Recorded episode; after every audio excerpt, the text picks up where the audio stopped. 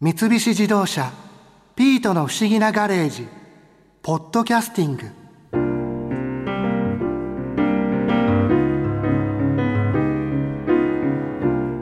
博士は宇宙人だから超先進技術で簡単にタイムマシンを作っちゃうけど人類にとってはまだまだ夢物語よね。でも立教大学理学部の原田智博教授のお話では理論上はいつか作れてもおかしくないそうですよ。そうなの？詳しく聞かせてよ。ええ。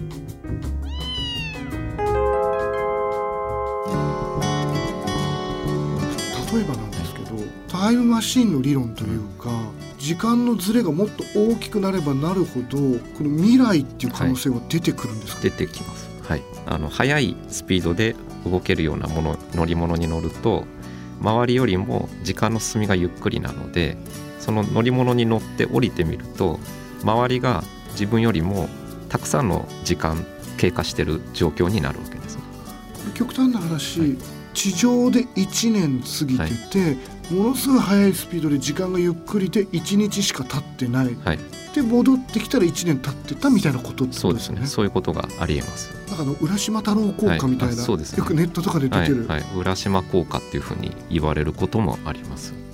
はい、これは理論上としては未来に行くことが可能なんですか？可能です。これは作れるんですか？ね現状でもその少しは未来に行ける。少しっていうの？は少しっていうのは例えば何億分の1秒とかそういう感じのことが例えばまあちょっと新幹線で旅行に行ってきました。そうすると何億分の1秒とか何兆分の1秒とかちょっとだけ他の人よりも未来の世界に降り立つっていう感じのことができます。でもそういう話を聞くと理論上は大丈夫でもタイムマシンを作るっていうのは難しいんですかね？そうですね。えっ、と、まあ、先ほども言ったようにあの未来に行くことは原理的には可能です。はいはい。でも問題はその過去に行けないとあまり嬉しくないですよね。なんとなくどっちかって言えばなんか過去でやり直したいっていう。そですね。過去に行くのは難しいですね。難しい難しい、はい、その理論的に考えている人はいるんですけれども難しい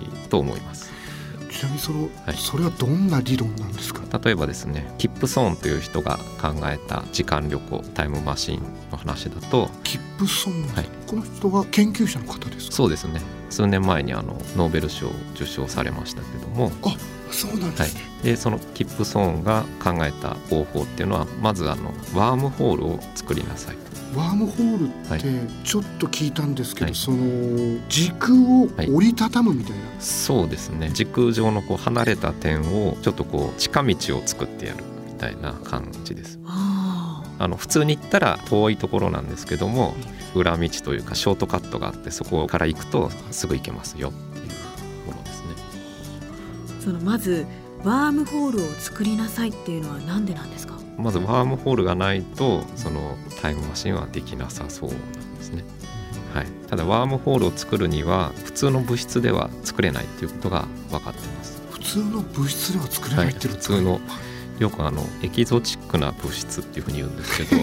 なんですかそれなんかすごい物質ですね、はいそうエキゾチックは。すごい物質で。エネルギーが負の物質なんですね負のエネルギー。はい。はい、その負のエネルギーをたくさん集めるとワームホールはできる。えー、そうなんですか。すごく簡単に言うと、正のエネルギーとはい。負のエネルギーってどういう違いなんですかね、例えば正のエネルギーの場合は重力が引力になってます。はい。引きつけるようにはい。ですが負のエネルギーの場合は重力が積力といって反発する力になりますこれは地球上に存在する物質なんですか？ごく微量にはあるかもしれないですがまだ取り出されたことはないです。どこにあるんですか？えっと分かりません。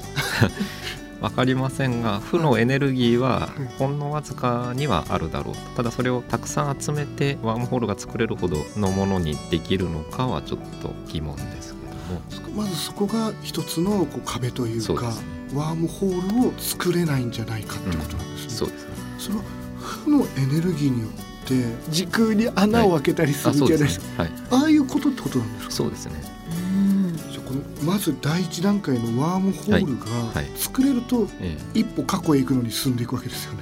そうですね。はい。それがまず一つのステップでその後ワームホールっていうのはその日本語だと虫食い穴になるんですけどもワームって、はい。虫の穴虫食い穴ってことなんですね。はい。でその虫食い穴のその入り口と出口っていうか、まあ、どっちが入り口でどっちが出口かは分かんないですけど口が2つあるわけですね。はいはい。でその一方の口を光の速さに近い速さで動かしてやる。そうすると動かした方の口は時間がゆっくり進むということになるわけです。でそうすると動かした方は動かさない方に比べると過去になってるわけですね。なので動かさない方の口から入って動かした方の口から出ると過去に行ける。ああ確かに。はい。ということに。時間がゆっくり進んでる方ってことですね。そうですね。あなんかでもイメージと違いました。ああ動かすんですね。そうですね、なんか紙の上に、はい。例えば2000年って点を打って、うん。もう一箇所に1800年って書いて、それを折りたたんでその点と点をこうくっつける。そこのくっつけたところがワームホールであ行き来できて未来と過去みたいな単純なことかと思ってたんですけど、えっと、そういう可能性もないことはないと思うんです。ね。例えばそれができたとしたら、うんもうこれは過去に行けるっていうことでうんクリアですか、ステップとしてはまだ何かありますか、まだありそうな気はしますね。へただ本当にそれでそうなるのかちょっとわからないところはあるんですけども、まあ、キップソンたちはそれで過去に行けるタイムマシンになってる。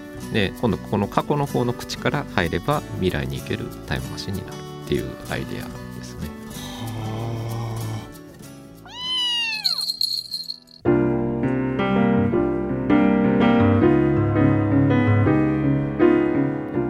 田教授から伺ったんですけどワームホール型タイムマシンの実現性を研究したのはカリフォルニア工科大学の名誉教授で一般相対性理論研究の第一人者キップソーンという博士だそうです。それって一昨年ノーベル物理学賞を取った人よね？はいキップソン博士は1985年に天文学者のカール・セーガン博士が人類と地球外生命体の接触を描く「コンタクト」という小説を書いた時ワームホールの科学的信憑性について聞かれたのがきっかけでワームホールの思考実験を繰り返したそうです。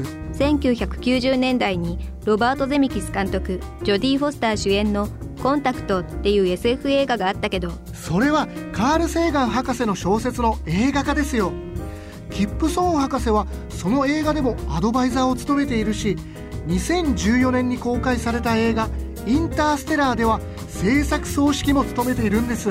映画や小説が物理学を動かすこともあるってわけね。そう僕たちだっていつか物理学を変えられるかもしれないですよ。その日を目指して頑張りましょう。何を頑張ればいいかよくわからないけどうーん頑張りましょう。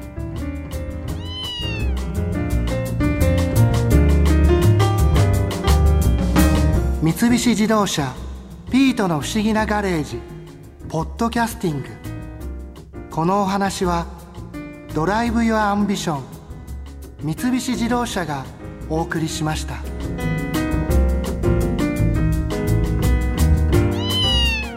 ここで耳寄りなお知らせです。ピートの不思議なガレージをもっと楽しみたいという方は毎週土曜日の夕方5時東京 FM をはじめお近くの FM 局で放送の三菱自動車ピートの不思議なガレージをお聞きください。外に出かけたくなるとっておきのお話満載でお届けしています。